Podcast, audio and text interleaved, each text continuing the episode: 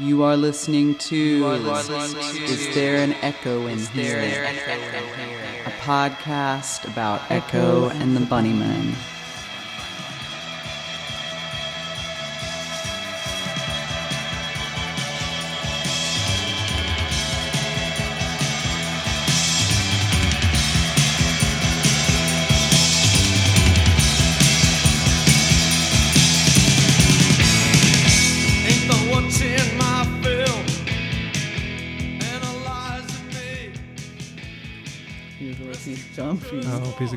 Trash can's over by you now. Under the desk. I did it. Nice shot. Thank you. So, oh yeah, this is a podcast about Echo and the Bunnymen. Sure is. the band um, since the beginning. It's all we've talked about. This is like year two. All right. Yeah. It's going a while now. This is the Lord's year 2020. Yeah. Um, This is our. woo, it's been a been a exciting time, hasn't it? Yes. Everyone, Oh, what I would give for a dull moment. as Stephen Colbert said. Yeah, we I have stole to that joke from him. Yeah, we can't because he'll come. They'll call us and we'll have a lawsuit filed Oh, yeah, against us when he next thing we listens. Um, yeah, I don't know. I guess this is my favorite episode that we've ever done. Really? I need to start plugging it on the internet. Well, because it's coming out. it's But coming I, I just haven't. Yeah, That's all right. So, yes, a really good one. yeah. This is my favorite. I'm not one. in it. I know. She says that about all the ones I'm not in. It's true, and I need you to be there because I need someone um, to keep me from like walking around on these important calls and like not to be like, whoa, wow, like every five seconds. Whoa. But we needed someone to watch our kid, and we, you know, Yeah, totally. and that's that was you. So I did it, and um, I think you did a wonderful job. Thank you. You know, it it was interesting really to did. talk to this individual because he was talking about hanging out with the bunnymen and feeling this like you know nervous excitement hmm that I was experiencing talking to him. Yeah.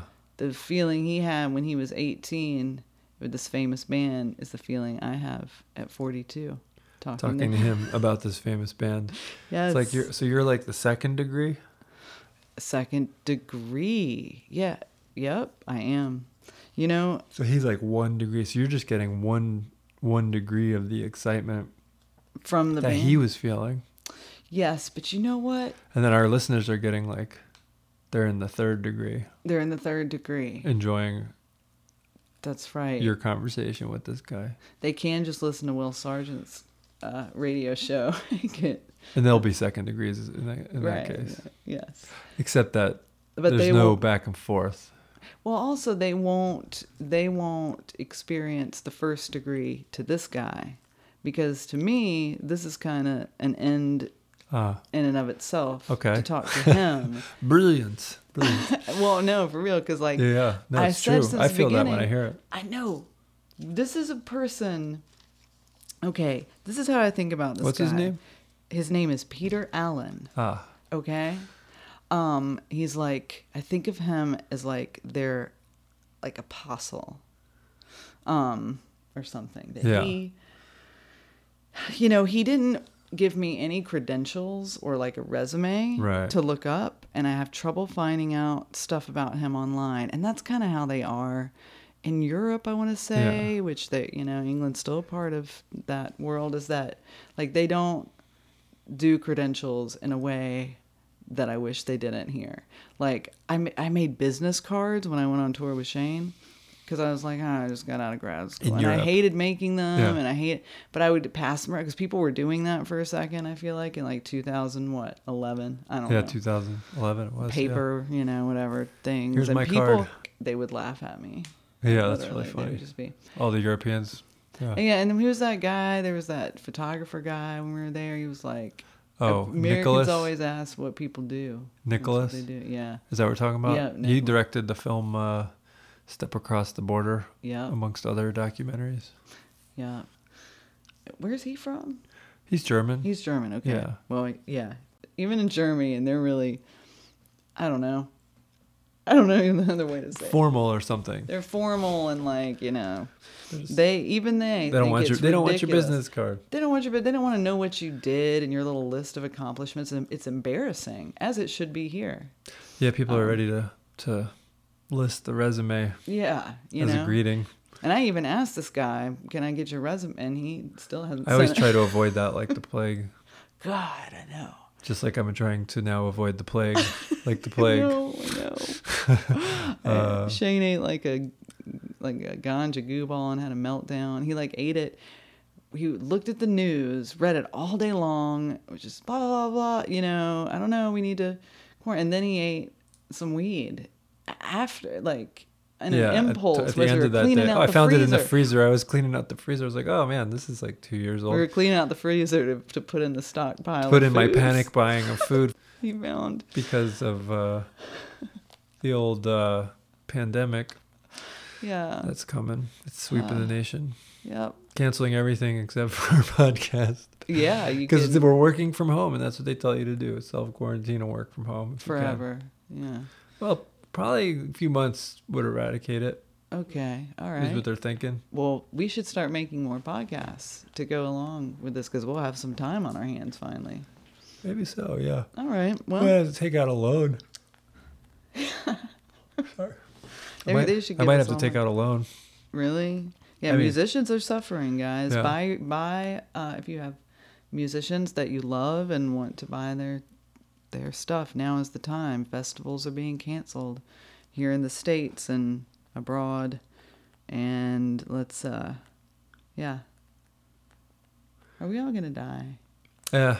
Who knows? All right. Yeah. I, I just got me thinking about like, the just buy digital. You know, like I don't want to go to the post office.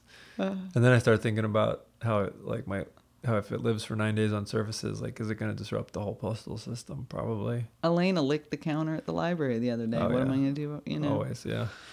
Well, here's hoping for the best, everybody. Hope this comes out and we're feeling like we're getting can the, do another one ever in again. the clear uh, by the time this hits.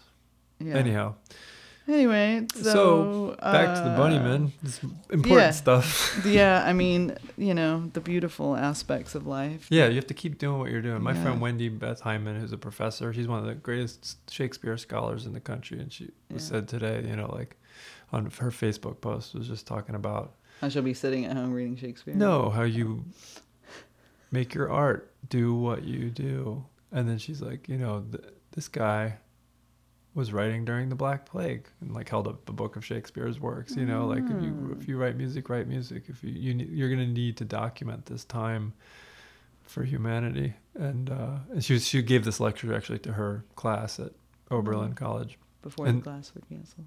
What's that? Before they were canceled. Probably yeah. I mean yeah, as a, as, as a goodbye, maybe it's her goodbye lecture. That's a beautiful goodbye. Yeah. Oh, I up feel to inspired. she's wonderful. Yeah, she's she. Who was her name again? Wendy Beth Hyman. She has several books published about Shakespeare. You can read. You can read her book. You can buy one of her books. Yeah, she is someone that she would be who I want to get a pep talk from or yeah, inspiring. Yeah.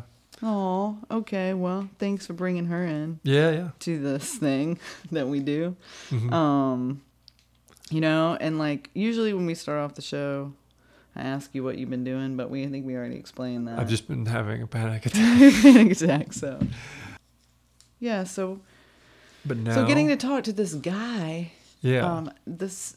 So getting to talk to Peter Allen. Um, yeah, he didn't give me a resume, but I can kind of tell you about what he does, and um, he'll tell you more. But, um, and I still don't know if some of the things he does are secret.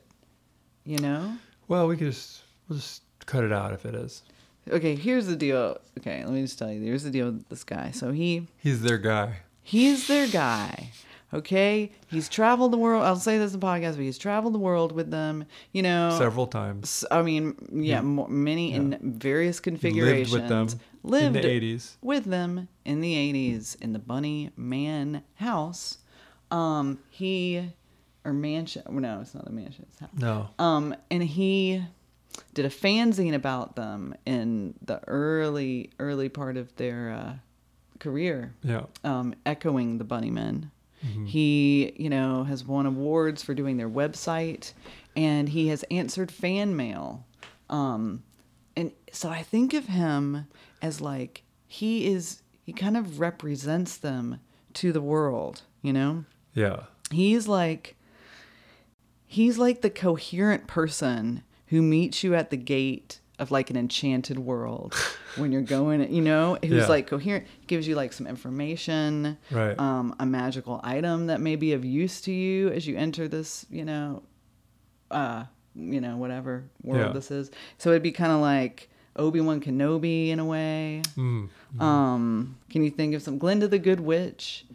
Um, that that character in Spirited Away, when she first arrives and and this guy helps her hide and gives her like piece Oh yeah, of candy yeah. or something. Uh-huh, like some kind of spirit guide. Yeah, to be like- like yeah, You know, because I contacted him and asked him if he would um, be on the podcast, like Dumbledore kind of. like Dumbledore, and who's who's Agent Cooper's best friend? Harry, Harry Truman, like Harry Truman in Twin Peaks. in Twin Peaks. Yep, exactly. But this guy, I mean, yeah, like I said, the coherence, and just also, he's full of wonder, Yeah, I can hear that. this deep intelligence and wisdom, but also, you know, there's something like he's still like starstruck by the band Right. which I love that about people. Ian McCulloch, the lead singer back on the Bunnymen, like never lost that wonder of like being a fan and being starstruck Yeah, by that's great. like you know Bowie or right. um, you know he lights up when he talks about Leonard Cohen. Even if he's just like gonna talk trash about somebody, he becomes really animated when he's talking about the people Right. that he's a fan of because when you're a fan of someone you kind of get to project your goodness onto them and even if it's not an individual it's the collective of the band and the whole time i was on the phone with this guy he was playing um he was i could hear ocean rain in the background Wow. like playing it's almost It's like, like, he, ceremonious. ceremonious like he's reminding like he's representing this creature this band this entity Yeah. and like he just is going to light the incense of his and he is, uh, you know, and uh, Yeah. and uh, um, you know, and and we're so lucky. Yeah, we're so lucky, and we're also like, you know, broadcasting their their gospel, and if he's one of their apostles, then he can amplify yeah the whole the teachings the whole, the whole cult, you know. yeah. Yeah so i think of him so this is a person i mean this interview there's anecdotal stories but there's also like you know larger contextualizations of like big things that happen Yeah. in this band and a real understanding and diplomacy i mean and also just nitty gritty i mean you get to hear about like some of the details of like les pattinson's house Yeah, just the daily life with the Ah, Bunnymen it is during th- throughout their career, like every phase of their career, starting in the early '80s. yeah i mean And it's interesting. Uh, uh, he's. Uh, I got the sense that he was like like smiling for the whole conversation. Just he, he has like a real openness and enthusiasm, and there was this kind of just like. Like, uh, like you said, there's a wonder and just kind of like he's blown away by it all too, you know. Like he's just like, wow, I'm participating in this crazy thing and it's so cool, you know. And and and it's, and it's interesting because you don't. What is he doing exactly? I mean, he's also like he's doing publicity like you know he's doing like well, like he's kind of the reason i'm doing this podcast honestly is like the the bunny well i can't say what he does. Anyway but he he really like because we touched base with him early. And Uh-huh. so it was kind of like i felt like a goodness emanating from this whole thing this Yeah. whole situation. It made me want to do this podcast Yeah, honestly. yeah. If this if he had been kind of a dick or standoffish or a little you know it would have been oh maybe don't do that. Yeah but he was like oh he was just like yeah go for it. Yeah. I mean, I didn't know who I was talking to. I knew it was a tentacle of bunny men yeah. Not that he gave me like official legal permission No, to do but anything, you were- but he was just like a welcoming, Yeah. you know, person that you need. Um, oh i'm so excited for everyone to hear I'm it just so excited, you know. I mean, um, it's just so nice to know there's someone who's like sitting in the background of this madness, just watching with open eyes, and we're gonna get to hear him recount what he's seen. so I just have to say that, um, you know, do the usual kind of like the phone call was not clear. Uh, Oh, uh-huh. There were technical difficulties. I blame just living in the mountains. We can't get an internet signal. Our internet sucks. I mean, it's just ridiculous. So I apologize. Most of it's clear. Uh, It's annoying at times. Um, you know, I'm I won't stop oohing and eyeing after every single thing he says. And I gotta say this one thing, like, it is the biggest cliche in the states, at least. Like every comedy, like Saturday Night Live has done multiple skits about this fact. It cannot be overstated. Americans, I don't just speak for white Americans who have parents with American accents. If you have an American accent, you love the British accent. you can't handle how cool everything they're saying sounds. Yeah, I mean, that's you true. cannot believe. I just everything he said, like I could not. He was asking me if I'd seen things or listened to things, and I just was like, I would say no. Like I haven't seen Life Brian's. Of course I have. I'm just like, you know, say garage again. Like whatever, you know. Yeah. Where you were doing that too when we listened to his interview on the way to Florida. You every every time a sentence would end, Shane would repeat his favorite word that he said from that sentence. like whether it was like castle or you know, it was just like I was just blown away. I think it would take me like three years of like living there before I got over how cool Yeah, and smart everyone sounded. So yeah. It's uh, it's very comforting. my daughter once she asked me to read books to her in a British accent. Prefers me her own mother's to to you know Oh yeah. So especially Harry Potter is nice. She well, any of them actually. Yeah. That toilet book she had me reading the British accent, The Princess and Potty. All right, so without further ado, introducing Peter Allen. couldn't be no things that had to be. Don't you see? Don't you see? Starting recording. Okay. Oh, you have been uh, with the band from the beginning, kind of working behind the scenes. You have written a, a zine about them. You Yeah. have run their website. You have lived with members of the band. You have toured the world with the band. Yeah. Um, so you are very close to this band. Yeah. And to begin your journey, do you kind of want to talk Yeah. about how you discovered them? Sure. Um, it was a bit. It was a bit of a strange way the, the way I sort of discovered the Bunnymen. Um, it was around. Um, I would say probably around the time of a promise, um, and I was round at a friend's house, and his sister was this spitting image of Siouxsie Sioux with all the big backcombed hair and everything. And um, she was playing uh, music, and I used to go in and listen to her music. And uh, she had a copy of uh, Shine So Hard on vinyl. And um, I pinched it.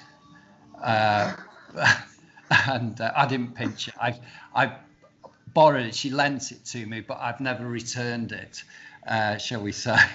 And that's Right. was, was was my introduction to them. And then I didn't know what they looked like or anything like that. I just heard them. And then um, in the UK, we had um, music press like NME, Melody Maker, and Sounds, and um, which were weekly newspapers uh, just on music, and um, and that's when I got to see what they looked like. And I thought, hey, they they look pretty cool, and uh, yeah, and it was from there. it's, that's that's how I got into them, and then I kind of got a bit obsessed with them, and um, And can you tell me where yep. you were growing up and maybe about what age you were around? Yeah, so I was I was growing up um, in a in a seaside town um, called Lytham St Anne's, which is near Blackpool, and um, uh, which is northwest coast, um, and it's there's not a lot goes on there. Um, it's just like a quiet seaside town where people go to retire and die, basically. Um, so th- there wasn't much going on, and I was about I would have been r- roughly about um, how old would I have been um, then? Probably about let me think um, 11, 12, I think. So I was quite young. So and all my my school pals were, you know, we we didn't call ourselves goths in those days. We're just alternative, and uh, people call it goth now or emo or whatever. You know, in those days you you're just alternative, and uh, yeah, so that's you know once we saw you know saw what Ian looked like. You know, you you're there back combing your hair, trying to get and then get getting your overcoats and get getting your sunglasses and going to school in the winter in your sunglasses and um, yeah, so it, that's the kind of um, you know there was there was no big towns but particularly close, um, but one big uh, event that did happen was um, when the Smiths released their first album. They they toured and played in, in the next town, and uh, and I went I went to that concert, and uh, along with the Bunnymen and the Smiths, it was a real sort of very very exciting time for music, um, you know. But I stuck with the Bunnymen because they're a bit more rough and ready, shall we say? right, totally. yeah, yeah. And they're from sister cities. You were saying earlier before we started recording. Yeah, Yeah, so they're Yeah, they're currently uh, live in Manchester. Yeah. Yeah, I live in Manchester now and support Manchester United, and they live in Liverpool, supporting Liverpool, and um, which I, I don't know if you're aware they're huge rivals in in soccer in football. So there's there's always uh, some heated conversations, shall we say, but in, in a fun way. In a fun way. yes. Um, so yeah, so the rival cities, um, the, the the rivalry, it's it's it's friendly rivalry. It always has been because Manchester used to have, um, you know, the Hacienda and New Order and you know uh, all these different bands, and Joy Division and so on. The fall. Yeah, the Fall, um, where Liverpool had you know had their equivalents, and they all used to play together. You know, the the, the Bunnymen toured with with the Fall, the Bunnymen toured with you know played with Joy Division and so on. You know, so there was always friend. You know, everyone was always friends. Um, yeah, right. but but then um, in those days, but well, when I, I think I was about sixteen, I started. So this probably would have been around the time of let me think, probably getting around to just before Ocean Rain coming out. Um, I thought I'd start to do a fanzine, do a zine on them, and uh, because it- it's, it's, it's hard to remember, you know, um, particularly for new fans. There- There's no internet, you know, there's nothing, you know. Um, so Fanzines were everything. yeah, yeah, they're, they're race. They're great fun. Um, you know, you got your little stencil out, you're rubbing each letter, you know, to do a, uh, a title on a page, and uh, uh, yeah, it's really good fun. It's exciting, and you've got your tap tapping away on a typewriter in your bedroom. Yeah, and uh, Yes. so I did. I, yeah, so I did a fanzine called Echoing the Bunnymen, and um, and uh, I used. I think I did about. I, I need to check on this, but I think I did about ten issues altogether, and It's still legendary. Like everyone. yeah, yeah, and mine. There was another one. There, I think there's two of. There's one in America called Echoes, and Right. there was another one run by a lad um, in the UK. His was posh. He, his, his was called uh, Bluer Skies. Bluer skies, yes. Yeah. I see that one. I- Yeah, on and the um, internet. but but Ian liked mine the best. He said because the spelling was appalling in it, and he said it used to make him laugh all the time, and um, so. So I used to do these fanzines on the on the band and uh, stand outside the gigs selling them, and the money you, you made from them, you then use that to go to your next gig, and so on. Um, so which was which was great, you know, uh, it was exciting, and that that was in the eighties, and and uh, and then through that, um, I got to know the band. You know, it, it'd be a case of you, you'd phone up their op. They used to have a, an office in Liverpool um, on a road called Rodney Street, and uh, they had a rehearsal space upstairs, and it was above a corner shop, above like a grocery store. And uh, so I used to get get the bus over, and uh, go and be a very nervous young lad.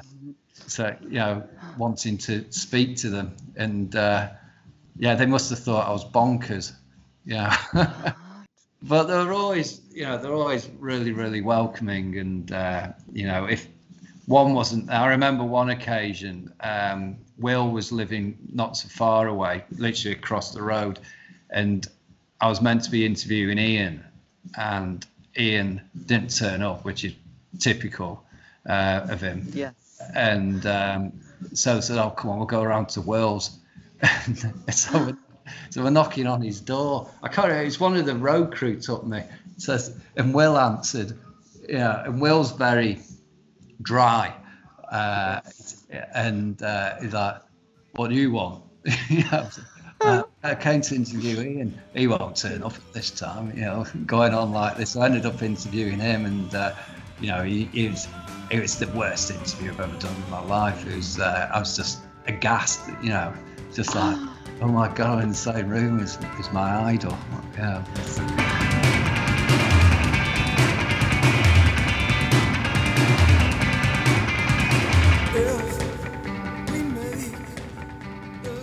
Yeah. So so one thing led on to another, you know, and um, it all sort of as I got older, when um, when I was eight, 18, 19, I left home. I was working in a record shop um, at home, and an opportunity came to go to the Liverpool record shop, and um, Not is it Probe or a different one? no, no, no. I I wish it was.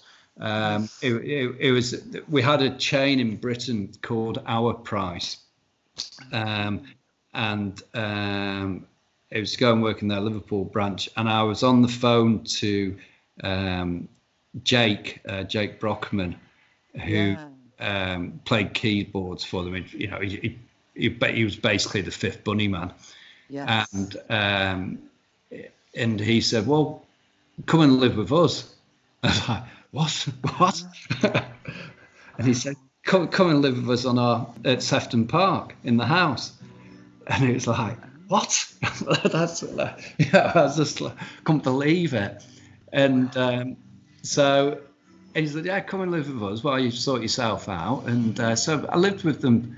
I think it must have been for about a year. It seemed about a year. Um, looking back on it, and I don't know if you ever seen uh, any footage of, of the house they had. Well, is it the one where they're they're rehearsing for um self-titled album where um that it, and is that on Ainsburg? How do you say that? Egg, Egbert Drive. Egbert, okay. Egbert Yeah. Drive. Um yeah, that so that is your bedroom that Yeah. they are practicing in. That's a large room and it Yeah. seems like a very beautiful house. Yeah, it Okay. was. But the, And the house was um, nowadays it'd be worth millions. Um, But they had the whole house. The house was huge. It was huge. It was a big Victorian villa, and it was owned by um, a sugar merchant um, from the Victorian days. And um, they, everyone in the house, no one paid any rent. So it's a bit like a squat, but a, a very well organised squat, shall we say? Wow. And um, wow.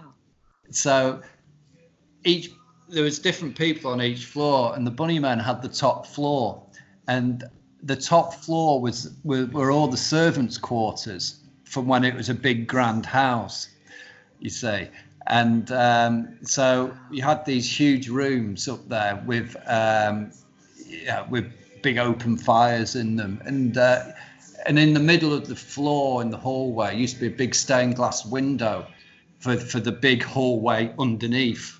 So uh, yeah, it was it was amazing, and uh, you know people used to ride the motorbikes up the stairs and um, to, get, to get to the top. Uh, so when I when I lived there, there was there was me, there was me, Jake. Uh, Pete used to come down quite a bit because Pete was. Um, I'm just trying. I'm probably getting all my dates wrong here, but Pete was with uh, Jono, his his his partner, um, uh, who he had a daughter with. Um, and Her name was Jonna. Okay, I'm glad to know. yeah, um, everything. Yes. Um, if you if you sort of search around on the internet, you'll Yeah. you'll you'll find her um, because you'll you'll find um, his daughter. Um, yes, you will. What a gracious person. Yeah, She yeah, comments directly on a lot of the posts about him and videos. yeah. And, um, yeah. Yeah, yeah, she's very, you know, she's very, uh, she, you know, she likes to find things out about her dad and hear stories about her dad, which is nice. Yeah, Um, it is. And, really and she touching. still comes to some of the shows in London. Um, she, you know, she, it's it's a given. She's always on the guest list, you know, uh, for every every show. Um, and and she, yeah, I think Will and Les are, are still um, in touch, you know, pretty close to her. Um, yeah, which is good. Which is good. So, so yeah. So there were, and then it, it, the house was bonkers. There was always something going on.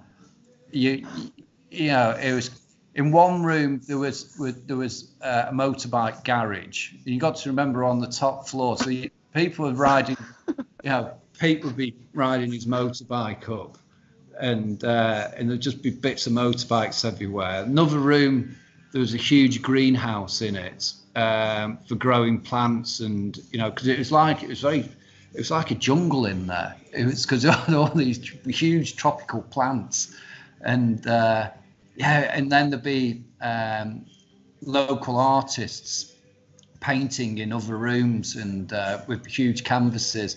Um, And Tim Whitaker lived there, right? And he's yeah, a Tim, Tim, well? yeah. Okay. So, yeah, so Tim was um, Tim was an incredibly talented artist. I've been uh, looking at his paintings, um, Yeah. preparing for this interview, and they are gorgeous. Yeah, he he used to do these weird sort of collages uh, with with he he would print onto like tissue paper um, and then layer them all up on top of each other. It was amazing, um, and obviously he was in deaf school as well.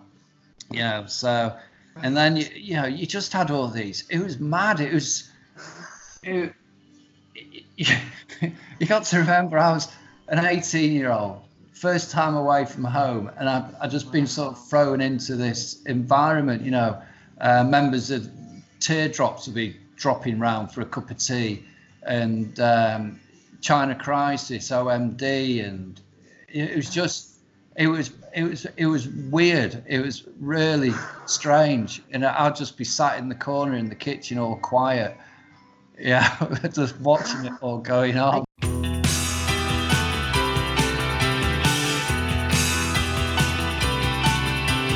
been up to billiards terrace to see what's a happening. There's people rolling around on the carpet. mixing the But it was like um, Liverpool's version of um, of Factory in New York, Right. Yeah. just full of uh, really talented people. Um, yeah, it was, it was it was a great great time, and um, there used to be well, there still is. There's a pub called um, the the Albert, which was on a, uh, a road just around the corner on Lark Lane, on a road called Lark Lane, and uh, that was that was um, yeah, I mean if you did a Google map search you put Albert pub Lark Lane in Liverpool. It would come up and uh, um, it was that you know you kind of went there every other night in the evenings and it was it was just mad. It was just full of characters you know uh, of all these musicians because the area we, we were in uh, on Aigburth Drive which is uh, now it's really posh, um, but at the time it wasn't particularly posh. So there was lots of um, bed sits and flats, apartments. You know, so people with not so much money would go and live in that area. You know, um, you know, creative people. So it it produced a really good uh, good atmosphere, good vibe. Um, yeah, so that's how I, I kind of got to know them um, through that. And so, and Ian used to live about 15 minutes walk away. Uh, 50 or 15? That about 15 minutes away. Okay. Yeah. But but he lived out He lived in a posh bit. Right. Yes. because he- and he had he- a family by then too, yeah, I guess. yeah. So him and Lorraine um, lived down this private road, and they lived next door to Janice Long. You know the DJ. I don't know if you've heard of her. I She- haven't. She's she's she's really famous in in Britain as um, she's a Liv- Liverpudlian uh, D, radio DJ BBC, and uh, she was very influential um, in the music scene ar- around that period. So she, they used to live next door to each other. They, my, Ian's house at the time was um, was just this beautiful Victorian white house with the big steps going up to it and uh, uh, and when you went into it, it everything was just really minimalistic and beautiful as you'd expect it to be yeah, totally. I that is what I would imagine. yeah so- And I think he, you know, talking in this house maybe in an interview he did in Brazil that he's just so pleased to have this home yeah um so for his family and just yeah. yeah, But he wasn't far away, so I imagine No, he no, would frequent. Yeah, so Les was Les was living um, in a place called Southport at, at the time, and um, with his wife, and I think Louis is Louis the oldest was because he's named after Pete. Pete- Oh right, his middle name. Yeah, I'm sure I can't remember which. It's because he's got two children. He's got a boy and a girl. But they uh, they lived in Southport, um, which is a uh, like a, a Liverpool seaside town, which is very nice. And then Will was living where he still lives now, um, in an old mausoleum. So, which is uh, it's most bizarre, beautiful place. In his lounge is where they would have laid the body out. Um, wow. yeah, because it's the mausoleum to a big old stately home, um, and the stately home is is now a girls' school, um, but he's at the side of it. So yeah, out out in the countryside. Of course. Yeah, I always think of him out in the country somehow. And Yeah. I always think of, you know, you saying that reminds me of when he cut his guitar into a coffin shape as a kid. It's like a premonition. well, so here you are suddenly thrown into this this Mm. world of Liverpool. Can you since you are someone who um inhabited both cities, how do Yeah. they com- you could probably give us an insider, you know, insight in how, how like the Liverpool scene presented itself because it seems slightly more theatrical to us and less stripped down than the Manchester scene. But I I wondered, you know, what you had to say about those two. Um, I, I'd probably probably get shot for this. I'd probably say that the, the Manchester scene was was bigger. Um, it was it was it was bigger than the Liverpool scene. The, I always for me, the Liverpool scene was always a bit more garage bandy. Um, It's a bit more where Manchester, they seem to be a, a little bit more organised. Um, where I always thought with with Liverpool, there, they were sort of playing it a bit, kind of creating it as they went along. Where the Bunnymen were the massive, massive standout band from Liverpool.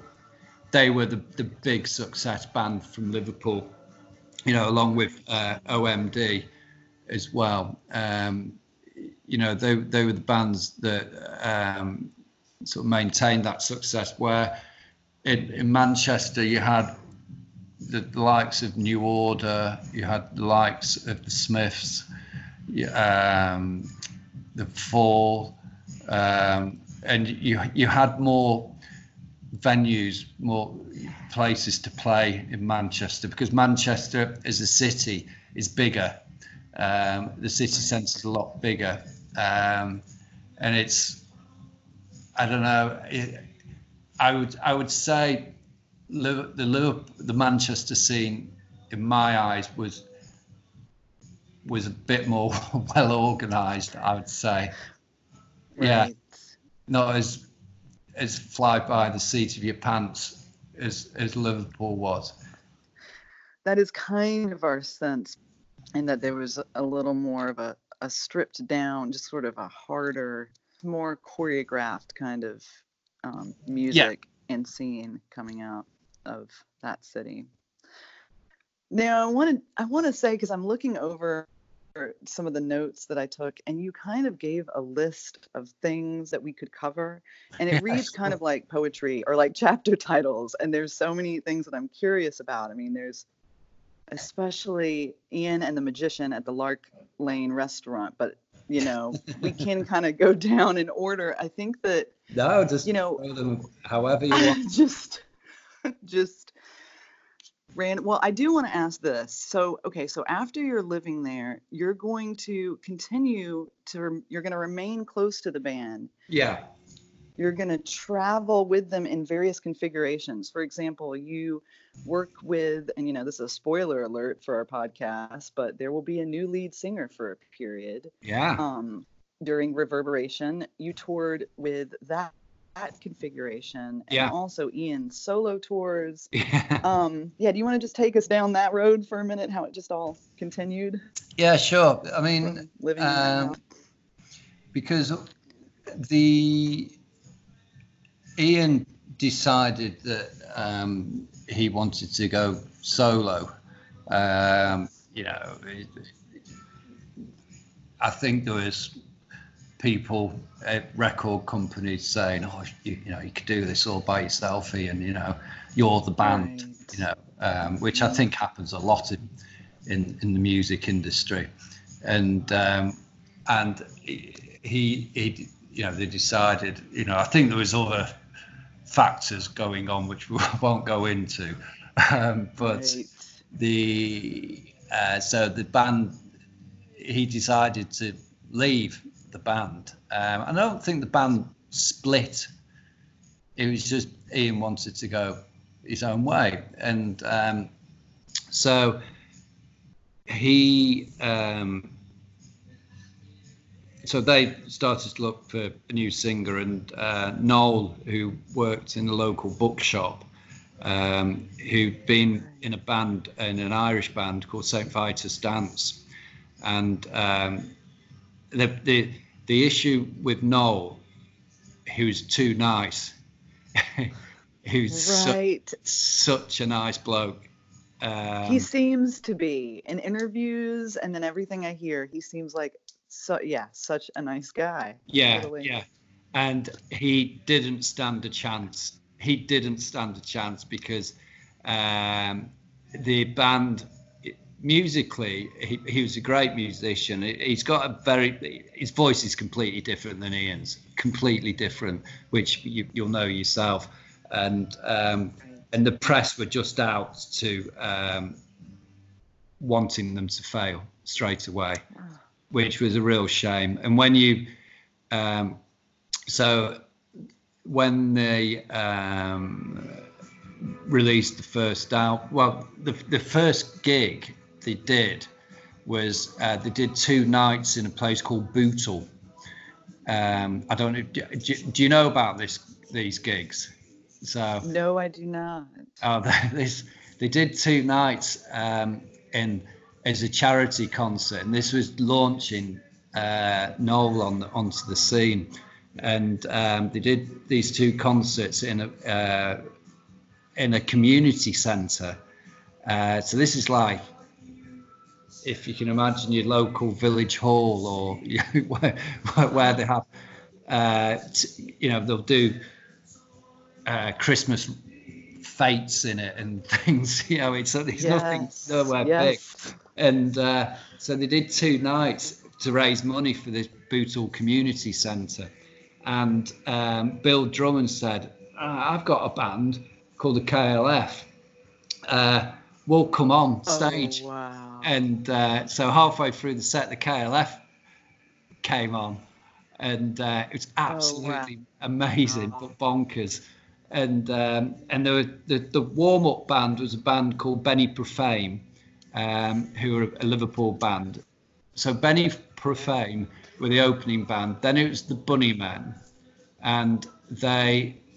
I'm trying to. Rem- I think they played a couple of old Bunnymen songs, if I remember rightly, but the rest was all new material. And halfway through the set, the KLF came on and did What Time Is Love, uh, just b- blasting out. Uh, Yep. and, and then they went off, and then the Bunnymen continued. But the but when the KLF were on, the Bunnymen willed, and you know everyone was playing uh, their instruments at the same time um, as well. And I, if I remember right, I think Pete had passed away by this time, so it was Damon on drums as well. Right. Yeah, because Pete died before the album was recorded, if I remember rightly. I'm just trying to re- remember it because Pete's not on the album, is he? No, it's Damon. Okay. Yeah. I think that sounds familiar to me. Yeah. Um, so we did these two nights, and they were amazing. They were amazing. I sold out straight away, you know, for this. Uh, anyway, so lots of money raised for the charity, which was great. The album came out. The press didn't like it. They got dropped by Warner's, and um, so they thought, right, we'll we'll uh, do our own label, and they, and they launched Euphoric Records. Yes. Um, and they then bought a warehouse um, so in in Liverpool down at the docks. They bought a big warehouse and um, and they they they they leased out some of the other floors to businesses. And the top floor was euphoric records and they built a recording studio up there um, and so on um, which was amazing at the time. It was amazing and they so so they decided to go on tour. And and it was a case of pete do you want to come on tour with us? You know you've always stood by us. Um, you've been doing all the fan mail. Well, Right. you know, that had been one the other things you had been in charge of. yeah yeah so um, so yeah so i used to do all the fan mail and um, because because of um, my knowledge and whatnot i could answer everything really quickly for them and um, anything that i couldn't you know i just passed on. And um, so so i did the the first so i did the tour and um, and what was i doing on it? I think i must have been selling merchandise or something. And Okay. um, and you could kind of see, you know, the band were enjoying it, but the fans coming to the gigs wanted to hear the old songs, and they didn't play any of them, and um, so yeah, so poor Damon, uh, uh, sorry, poor Noel, um, he he really had it tough, you know, um, but he's such a nice bloke. And there is an interview, I think it's on YouTube, you you have to track it down. Uh, I can't remember. I might have sent you the link to it. You sent actually. it to me. Yes. Yeah. I, I remember. Yeah, uh, which is quite recent and um, Right. about. And I think he talks about it because he because he's got a new album coming out or something with it, with uh, Saint Vitus Dance. Um, but yeah, yeah. So so I did. I think I must have done about three tours with them, uh, and that was amazing because uh, it was really going back to basics. It wasn't like the big tour buses, you know, which came later on.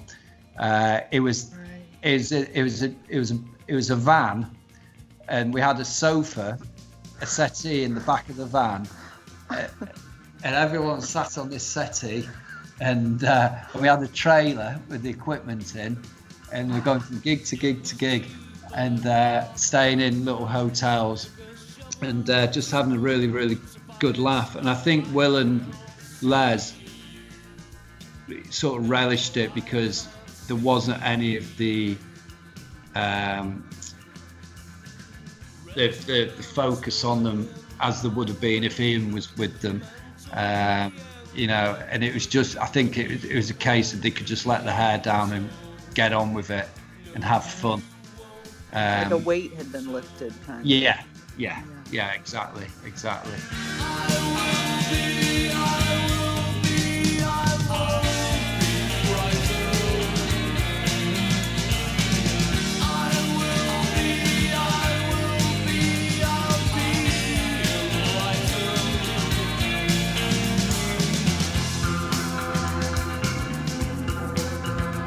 Um, so yeah, so I did.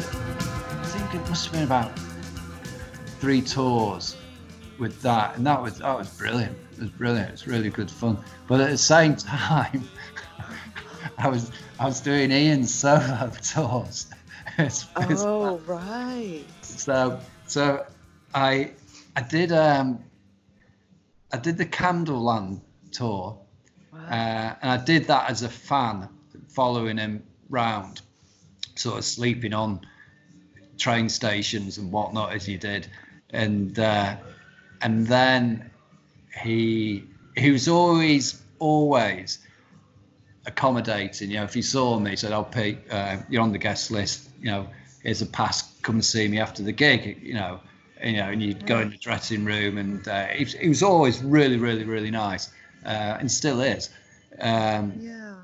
um, but and then he, I can't remember which, and then I sort of ended up doing a couple of, yeah. Then I ended up doing a couple of tours with him doing his merchandise and, and stuff, and uh, and I had the had the gift of the gab, you know. I could sell stuff and sell quite a lot of it, and he and he liked that.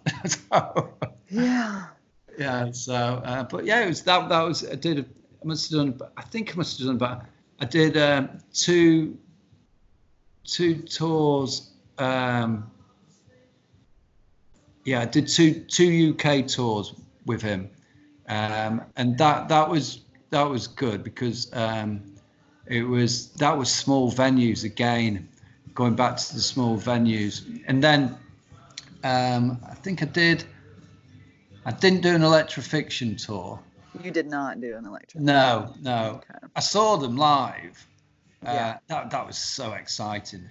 Yeah, that was that was a that was great.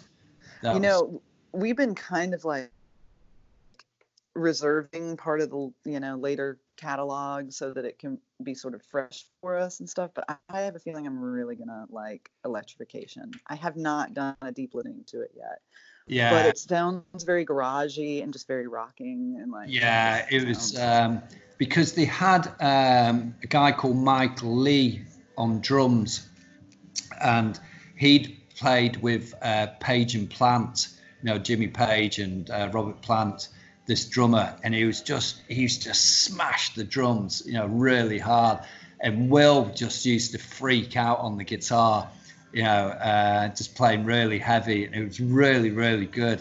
Um, yeah, th- that that was that was exciting, but public didn't like it. but uh, who did it? The public? the public didn't really like it Oh. that much, which because at the time it was all Happy Mondays and you know and all this sort of acid house stuff coming in.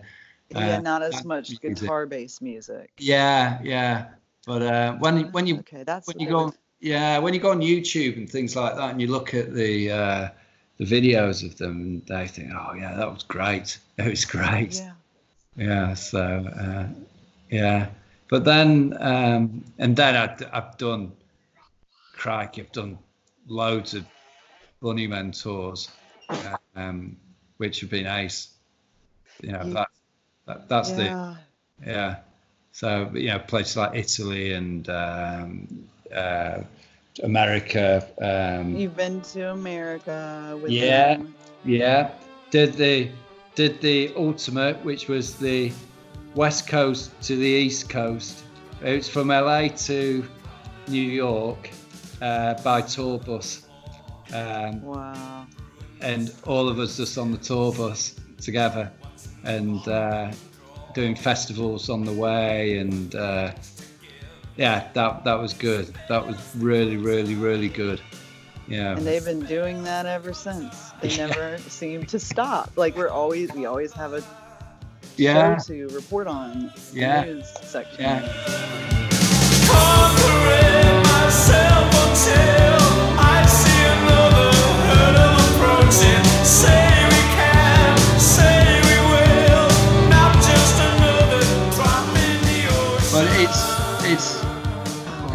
amazing now because I think they're probably. I mean, I, I was talking to Peasy, the the manager, the other day actually, and um, and I was saying to him, I I think they're bigger now than they virtually ever have been, and he was saying, yeah, because it's completely new generation picked up on them. They did. You know, uh, All I mean, you know this from Instagram. There's so many kids. Yeah, You know, Yeah. you I follow back and I'm like, oh my gosh, these are dude, this is a high schooler.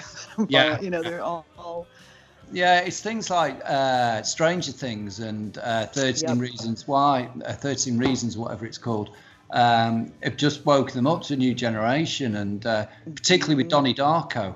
Um, Yes. Well, that was huge. I still don't understand that film, but I love it. And uh, yeah. you know, things like that have just woken them up to a, a whole new uh, audience, um, which is amazing, absolutely amazing. You know, and in the UK, um, they're looked upon um, as sort of how in my when I was younger, I would have looked upon the Doors as being one of these iconic bands. That's how the Bunnymen are, are looked upon you know, here, you know, it may be the same in America, I don't know, but they're looked upon as this sort of influential band. Um, yeah, And See- they're looked at as a band, their, you know, dignity and self-respect.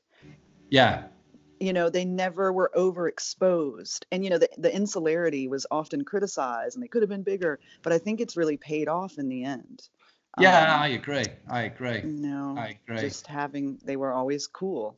they were never, you know, pandering. And that is pretty refreshing in a way. And a lot of other, I've noticed like a lot of the, the old rivals like U2, they've really like, I don't know, they've come around to, you know, acknowledging that they were amazing. And yeah. Well, the U2 thing's a bit of a funny one because I was um, I was I had a chat with Les about this. I said, Yeah. "Was the rivalry?" He said, "No, there wasn't any rivalry. The rivalry was Ian um, thought he was uh, Right. Totally. yeah, it was Ian, and he and and Les was saying that whenever they used to play um, in Ireland in in Dublin, the um, what's the is it Larry the, the drummer? Is it? Yep. Yeah, Larry would always Oh, wait. Turn up, Oh, yeah. That, and uh, and they'd all go back to his house, you know, and hang out you know, so th- there, there was this sort of self, you know, everyone got on, uh, but there wasn't really, you know, a massive rivalry at all. It made Yeah. for such great comedy. It's like when, um, it- didn't Ian say, re- not well, a couple of years ago, about uh, Liam Gallagher, and he Oh, said yeah. it's something about tattooing it across his forehead or something. Yes. Yeah. Yes. But they're, they're good mates. yeah. I know. Right. Yeah, and, just, but it gets know- headlines. It gets headlines, and you know the biggest band of them all. You know, Coldplay. Yeah, Yes. Totally. Uh, what's the man? What's his name? Chris Martin.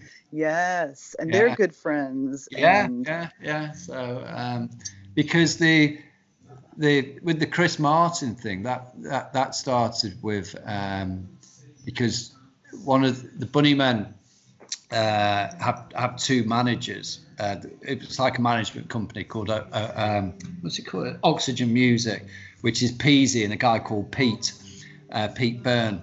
And uh, Pete Byrne is also the manager of the guy who produced Coldplay's records. You see, Okay. I didn't know Yeah. Producers had managers, to be honest, but uh, and Right. the Bunnymen at the time used to have their management office was at um, Parr Street Studios, and he said to this music producer, "Come and do the Coldplay's album at Parr Street Studios," and that's how it all started, you know.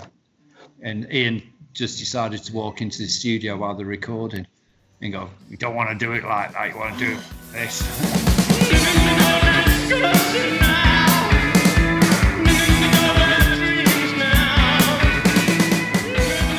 So, I wanted to ask a, you know, kind of an aside. I think I'm the only one who thinks this, but I find Les to be kind of mysterious. I can't get a sense of who he is. Is he as, you know, as much of like a, as a, he just seems like such a sweet, energetic, amiable guy is that is that how you would see he seems gregarious when i hear when he's written about but then he seems just really kind and reserved in interviews and i don't know i just wondered if you had anything to say about the guy he, it, he's probably one of the nicest people I've ever met.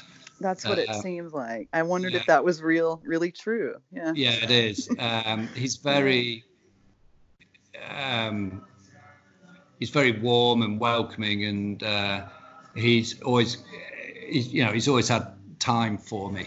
He's always made Yeah. time for me, um, and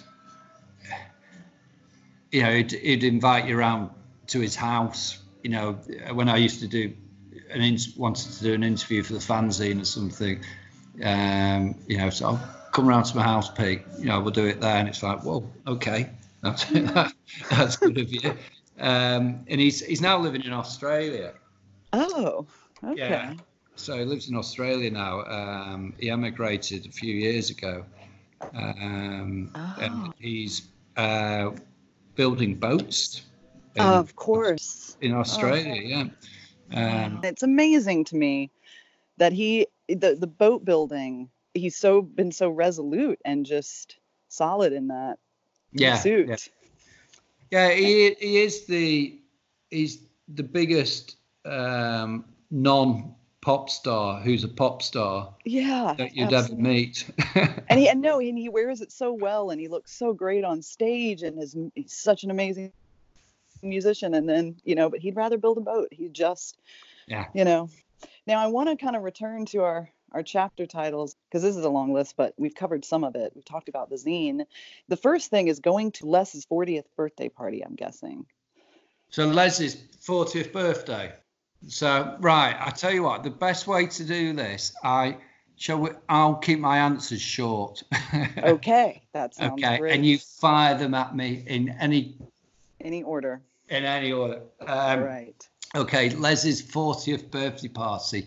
Um, yeah, so I was new into the house um, and um, the, the the house in Liverpool um, with the band. And um, Jake said to me, "Oh, would you like? I just got home from work, and um, and he said, Jake said, "Oh, do you want to come to uh, Leslie's 40th?" I was like, "Pardon?" he said, "Would you like to come to Leslie's 40th birthday party at his house?" I was like, um, "Yes." So we, I we got in the famous black van. And uh, we we drove over to, to Leslie's in Southport, and uh, in the corner at the lounge was the famous double bass that he played um, on. Was it on the Life at Brian's, uh, where he's playing the, Oh, the big double bass? Is he plays it right. as, as if he's playing the bass guitar on it, and uh, Will was there as well. Ian wasn't there. Um, they, I said, to- I remember saying to Les, "Where's Ian? He won't turn up to this." um, right. But as a, you know, and, and I remember going into um, uh, the the the um, because he that was uh, Les's wife and Will's wife um, were both models, and uh, I don't know if you know this, but they, they were both models, and they No, I did um. Les and Will met them both at the same time, and I think it was in Japan. I think they were modelling in Japan. The the thing that, that really stuck out for me was uh, was in his kitchen at the time. um, the, he had uh, this wooden I don't know what you call it, uh, that goes across the front of the curtains, the top of the curtains, and uh, it had rabbits cut into it, bunny rabbits. And uh, I said, I like your rabbits, Les. You know, well, I'm in a band with rabbits, so I thought I'd uh, put some rabbits into the house. So I remember going into work the next day, and it was like, "Oh, what, did you do last night?" So, yeah, went to Les Pattinson's uh, 40th birthday party. Yeah, right. Let my heart cracked right into the pleasure of pain and joy to purify our misfit ways and magnify our crystal days. And you know, it's so interesting to me too that you you know they're a, this truly truly you know monumental this famous band Mm. um in this sort of medium-sized town in a way. I mean it's a larger city yeah, yeah, but it- yeah. it's i mean it, it was still like you know you could would you just see them walking around? Like you see Fugazi yeah, walking around in dc okay. Yeah. and just legends in town. And Yeah. did they kind of keep to themselves? Like how did they deal with fame just walking and going out Um, into the public Brilliant. You know, um, if anyone wanted an autograph or anything, they, they'll do it. Um, Yeah. they, they just took it in the stride. You know, um, Mhm. I think they they realise, you know, how lucky they are uh, with the position they're in. because Ian makes it sound like you know the town just like he could just walk around and go into a pub and it would be the town was pretty cool. with him. Yeah. But did they have like you know? I think Ian does have a, pa- a free pass for anywhere in Liverpool. Yeah. right.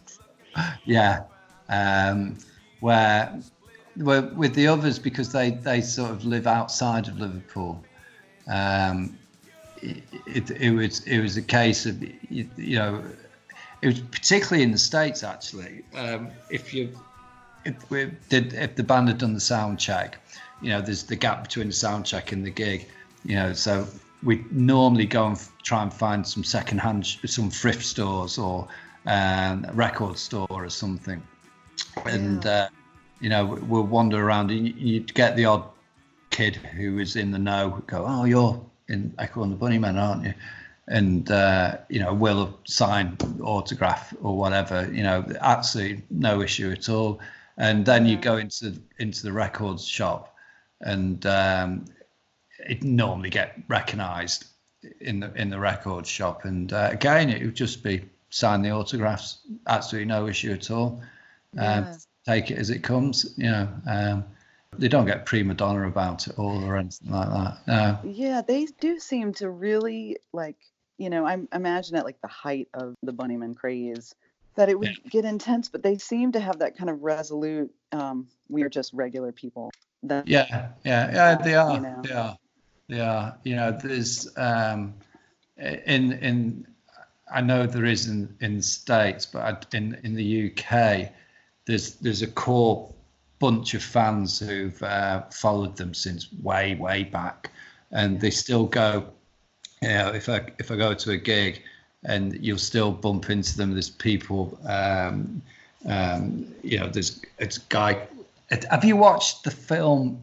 Um, there's a documentary of the Bunny Man. I think you'll find it on YouTube. Um, it- it's about an hour long, and it's about when they played at Liverpool Institute of Performing Arts. And there's there's a load of us in the pub beforehand, and I get interviewed when I'm very young. Oh, and I it's called Meet. It's called Meet the Bunnymen. well, yeah, I have seen that. Yeah, and that bunch of people that they um, interviewed because I I'm in it and I, I say something like, oh, they're the most important band to come out of Liverpool since the Beatles, um, in some weird accent that I developed that night. so, and uh, uh, but all that bunch of people still follow them now, and that's because you know because the the, the band like them, the band will. Um, you know, open up to them and accept them, you know, and they do realise that they're where they are now because of the fans.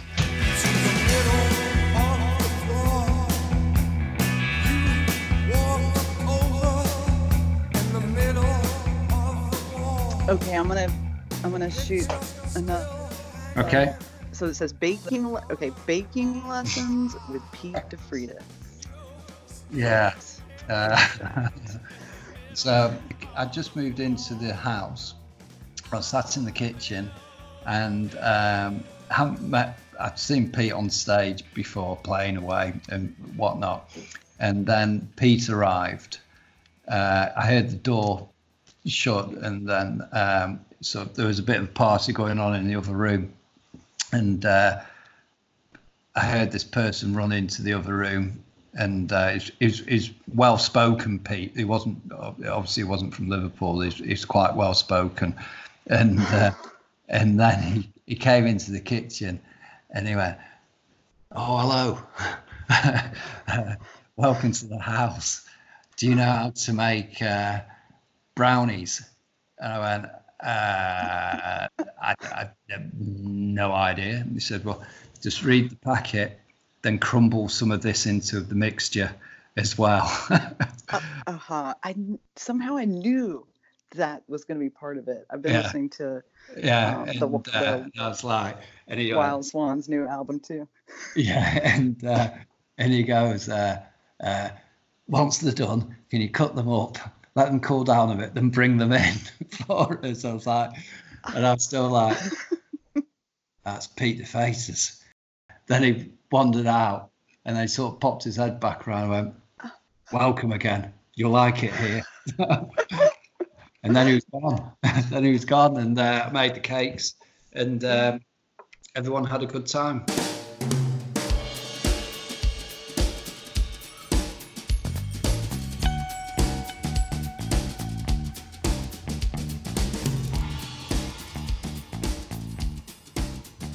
Now, one thing I want to ask about because I love love stories is how you met your longtime partner of 16 years. so yeah, she's in the other room, so I'm going to shut the door. All right. so uh, I met Mary, um, is um, still living with now, and uh, I met her. I was selling fanzines um, for the on the Grey album tour on the In like Echo- 88. yeah, and I sold her a fanzine on the steps of uh, a venue in Manchester on that tour. Now I can still remember selling that fanzine to her, and uh, then she went off, and that was it, gone. I was selling merchandise at um, Ian McCulloch did a show in Liverpool, and this must have been well 16 years ago, uh, and she came in. Obviously, I didn't recognise her, and uh, and said, "Have you got any t-shirts in small?" And I said, "No, we've only got large, um, but if you put it in a hot wash, it will shrink, and uh, it'll be fine." And uh, and that's um, and anyway, one thing led to another, and we started dating.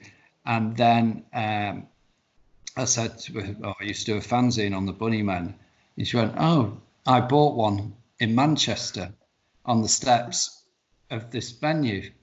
And I was like, Right, I, I remember selling one on the steps of the venue. And then uh, she wandered off to the uh, sideboard and produced the fanzine that had sold her. Oh Yeah. wow. yeah, so that Oh. that's how I met my partner. Yeah. Oh, I love a Bunnyman love story. So your mutual love for the band. Yeah, yeah, yeah, definitely, definitely. Yeah. And, uh, yeah, yeah. So, so that, that's how how we met.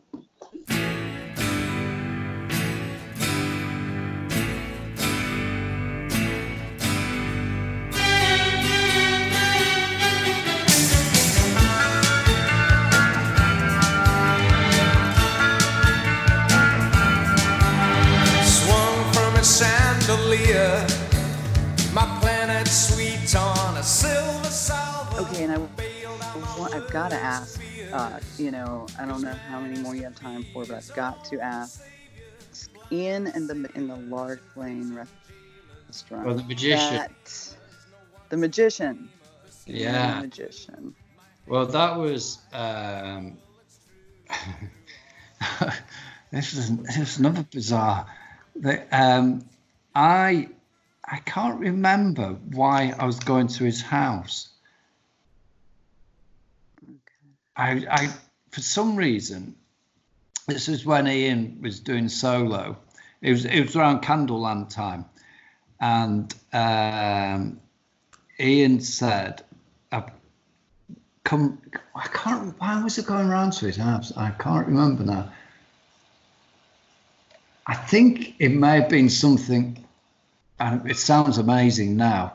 Um, I think he may have wanted me to listen to a, a demo or something. I, I there was something weird why I went, and I, I remember going round, and uh, I rang the doorbell, and he answered the door, and uh, and he, and I had uh, had some uh, like uh, I don't know if you, do you call them chinos in trousers, the, the sort of beige trousers. Um, yeah, it- I think. And, uh, and I had a, and a jacket on the same colour, and I, I didn't realise. Anyway, I, I like I like the look. yeah, I like the uh, the beige look. It's good. It's good. Come in. And I thought, right, okay. And then we did whatever we did, or listened to the music, listened to some music, and then Lorraine popped in and said, "Oh, do you want to come for tea? Uh, we're going to a restaurant on Lark Lane, which is around the corner from the house, Bunnyman House." Um, so that we ended up. There must have been about five of us, I think, on this table in a um, in an Italian restaurant, and one of them was a magician. And uh, and he just got the wine bottle. I still don't know to this day how he did it.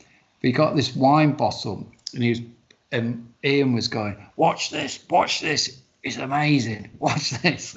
And he got this wine bottle, and all the way through it, he was going, "Watch it, watch, are you watching?" and, he's tapping this coin on it, and then obviously the coin ends up inside the bottle with the wine in there, and Oh. and he like. Well, and- why? How did? He, no idea. I still don't know how he did it to this day. And that was that was another one. I went to work the next day. Oh, what did you do last night, Pete? Um, I, I, I was with a magician with Ian McCulloch um, from the Bunnymen. Right? Yeah, yeah, sure, sure. I got any proof? No, no. Anyway, so so that that was the magician story, and And you know that's so funny too because he has like a thing with magic. That's sort of his. He doesn't do any magic tricks though, does he? No, but he does a lot of impressions. He And, do- uh, okay. but yeah. uh, and he's he is very very very very funny. He's, uh, Can he do an American? Act? He'll have a go. Yeah, Yeah, yeah. yeah, but he'll do it over exaggerated. Uh, that seems to be his thing. so I've got I've got um, there was I think it was on, on the the US tour. Um, I had a little video camera, and I've got so much footage that. Uh, that I can't show of, uh, of- different impressions, and um, he does a great one with. Uh, uh, they're, they're not inappropriate. They're just just. Um, yeah, they're just dead on of people probably. Yeah. You know? the he does one. Um, he kind of goes into this American accent, and he's sat on the sofa with Billy Duffy, you know, you know from the Cult, the guitarist from the Cult, Oh, okay. and yeah, I know the quote.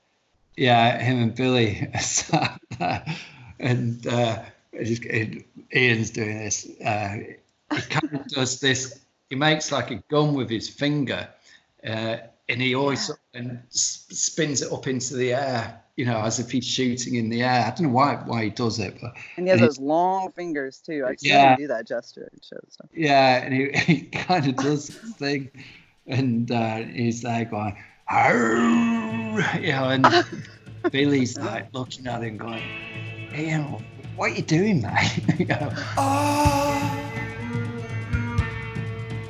You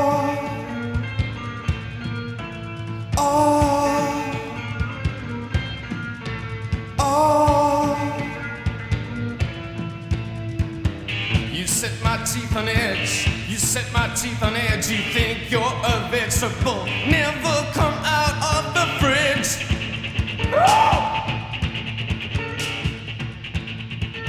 Yeah, I feel like you only get, you know, just a glimpse at how kind of entertaining he would be, you know, in person in interviews because, you know, yeah, yeah, let loose. But I just imagine being thoroughly, he's just so entertaining as a as a human, which is such an advantage when you're the lead singer of a band. It's not often that someone's that no, wildly, you know, no, no, but he is a very, very spectacle. He is, yeah. yeah, he's, uh, yeah, he's very, very, very funny. So, which is good, which is good. Yes. Okay, do you have time for one more question? Yeah, sure, yeah. Okay. We're trying to get a sense of, I don't know, our, our British heritage and what it's like over there. And, you know, as Americans, we are not as educated as you all are about, you know, history, geography, just anything. So we're interested in British identity.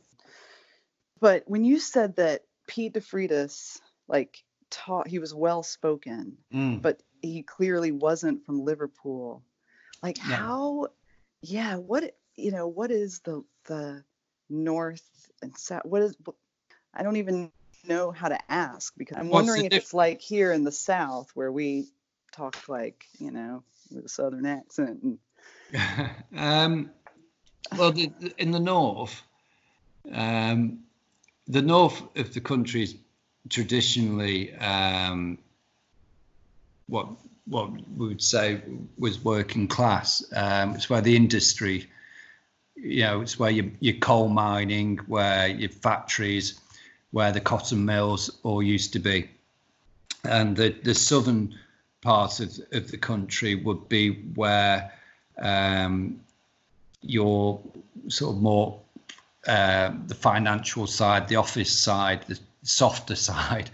Um, We have we have we have a phrase of uh, southern softies, um, and Yeah. we we um, we would in the north we like to think we're friendlier, more approachable, more um,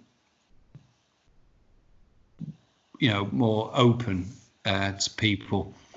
Um, we're not as um, held up on things, uh, sort of materialistic things. um, and I, I would say that the Northerners are very, very proud to be Northern um, as well. Uh, you know, it, it kind of, I think it must go back to the, you know, sort of, um, sort of looking out for each other, um, where we always, the Northerners will always take the, the Mickey out of the Southerners a little bit.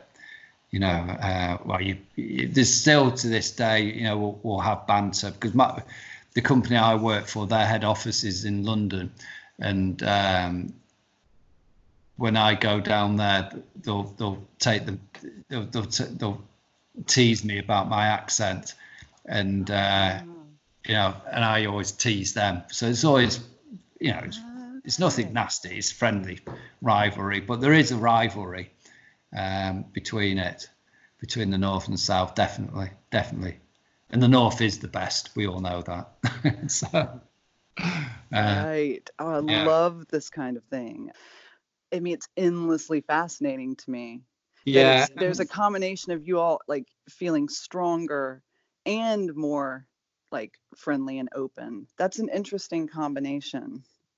Yeah, You know, I think that in the US that any kind of friendly rivalry is kind of tainted by this shame of slavery. So that Right, our regions get kind of like southern pride hmm mm, you know, when you say I'm proud to be from the South, you, that usually means you're racist and voted for Trump. right. Whereas I think the North, you there is a real sense of pride, and then Scotland, we're trying to wrap our heads around. Well, Scotland, um, it's it, you, you- you're asking a, a, real interesting time because uh, we've just had our elections. We were Oh. just reading about it as Yes. Fans. We were.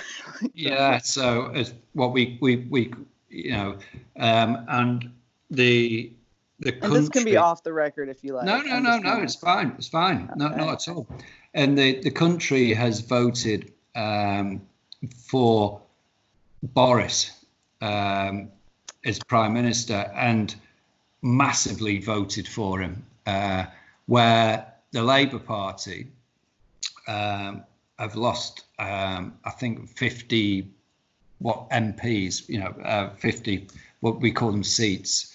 Um, so the Conservative Party, which is basically the equivalent of uh, Trump um, in England, Right. um, have just massively gained, just massively gained.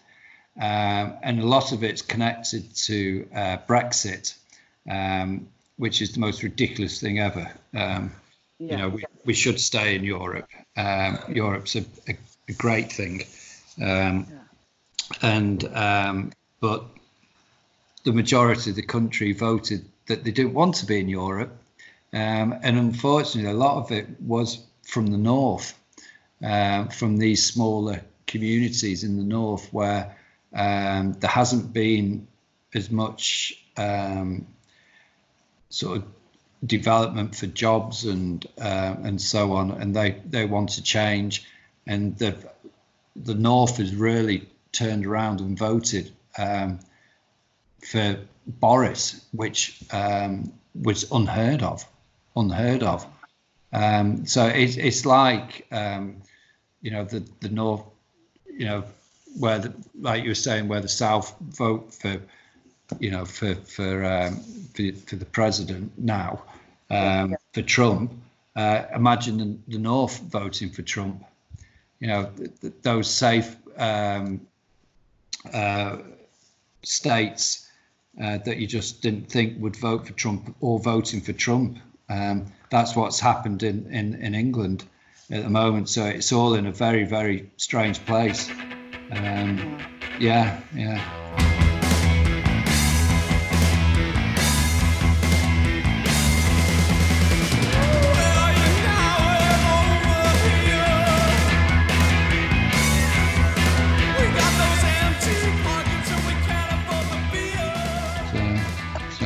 Yeah. So, but the the the Bunnymen are very. They've always been a, um, a working class band.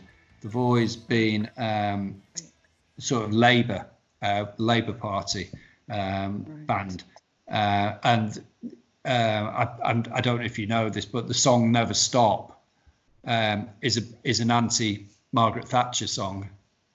Yes, I've read that. Yeah, yeah, yeah. So, um, and Peasy, who's the manager of the band, he's very um, involved with the Labour Party.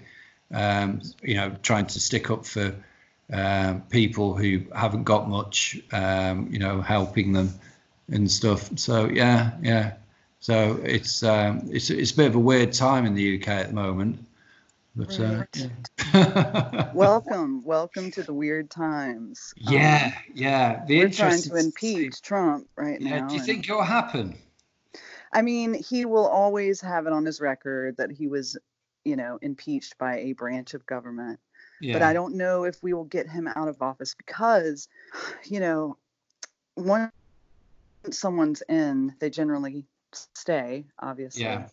But also, you know, I don't know if it's similar with you all, but only 20% of the people in this country voted for him. Wow. And then, yeah, that something, you know, we have the electoral college. That That's kind of- right. Yeah. Right, there's that. Mm. Uh, we're probably getting beyond the scope of the Bunnymen, but I do hope that uh, you know. I do love about them that they are a a liberal band, but it's also you know like you said a working class, a people's band, yeah. and they're not overly political. But I kind of love the fact that they do have uh, politics that I believe is like centered in a morality and just yeah mutual care and all the working class principles.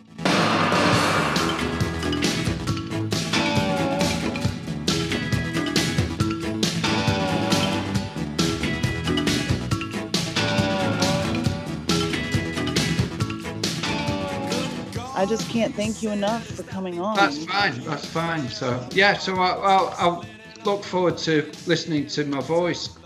I know, right? Isn't it weird? Also, it's just so nice to talk to you. You know, I find that everyone that I've that I speak to that's connected with the band, everyone is so I don't know, kind and thoughtful. It seems like I just feel like a real goodness surrounding this band.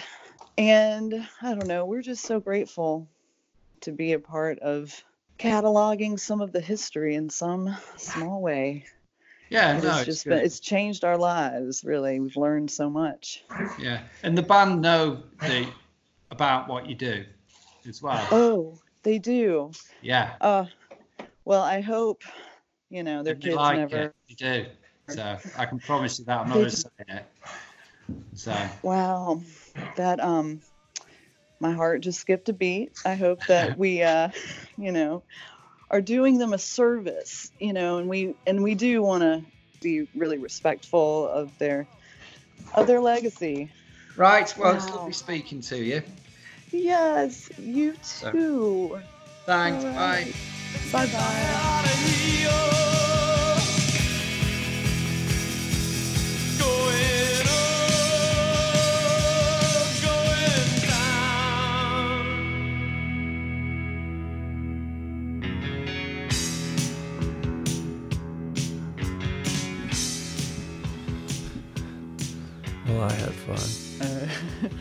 First, I want to say we didn't get off the phone that abruptly. That was editing, Yeah, yeah.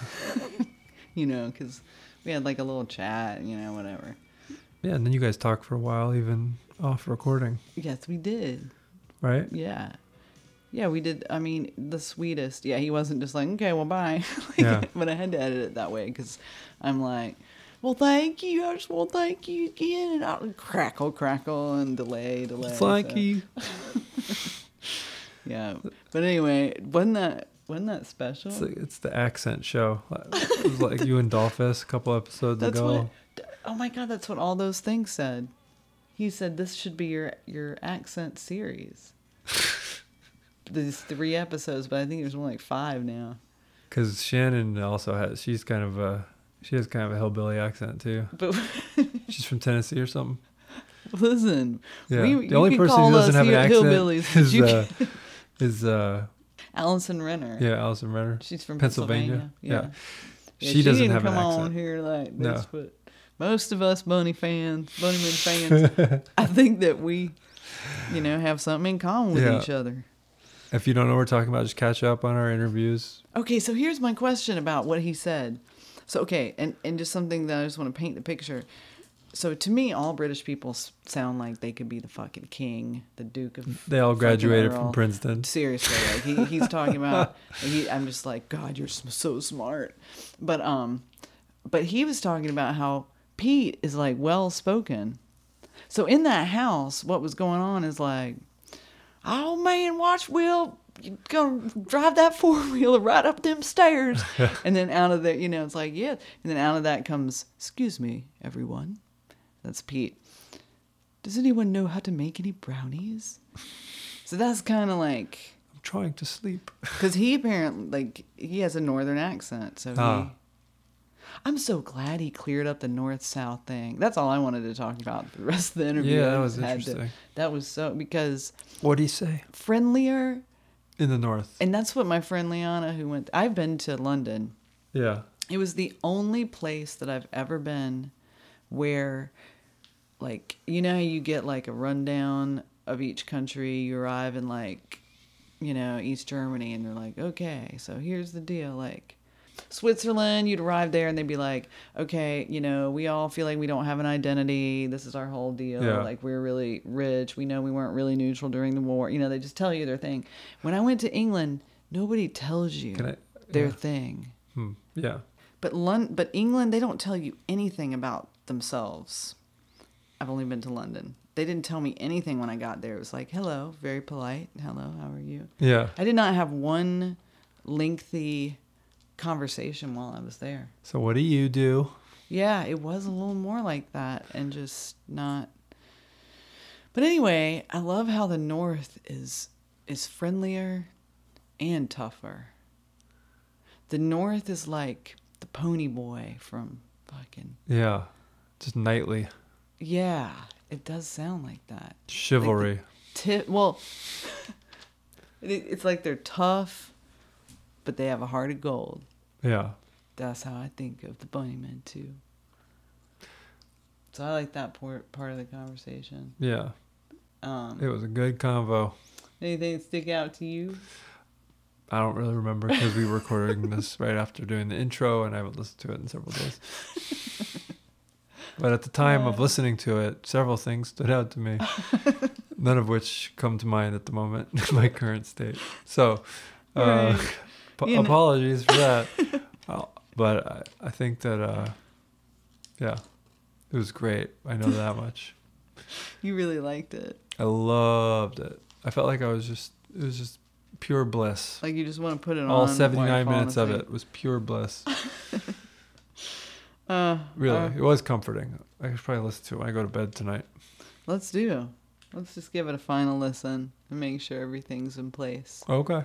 Um, Well, thanks a lot, everybody. yeah, thank y'all as always. Um, next episode, we're gonna get to some letters that are interesting, but we're also going to um, Uh-huh. do other things. There's just a few. We need to do a little update about that. About a special guy wrote us about his journeys. Oh yeah, bunny. that's gonna be great. Yeah, we have some little Real cool. Big And- surprises. Yeah, and All we right. don't have another interview lined up right now, so it's just That's gonna good. be. I know. I want to just. uh We got to get some. maybe we'll get some some heavy hitters down the road. You never know. Well, yeah. See what happens. There's See where the- stuff in the wor- But you know, but we also need to move forward on the timeline. So get Yeah. ready for that. When Courtney says that, we're talking about advancing the plot here. The plot, Yeah, yes, moving forward on the timeline because it's because uh, we're following their trajectory in fine detail over the the timeline next of their career. years. if Yeah. we all. So Yeah. we got to get into like okay now they're a band what next episode 25 will they record an album let's find out Will they get tune in to find you already know the answer hold on yeah. this is kind of like What's Fine. gonna happen? what's gonna happen next week tune in to find out Will they get a record deal? Oh. Will they write a whole album? Will they Is Ian gonna meet the girl of his dreams? Tune in next week on. Is there an echoing? That was be oh, just when I hear those first few notes of that song, my heart just melts. All right, you can write us a letter at echo in here podcast at gmail.com. You can find us on Instagram. Uh, you can find us, you know, I'm not going to check, I can't check Facebook, but have, you know, I'll read all your emails and your Instagram messages. Yeah, that's right. That's right. And uh, I will. Everybody stay well, stay healthy. Uh, We love you. Thank you. thank you. You know, life is precious. Take it easy. Take it easy. Got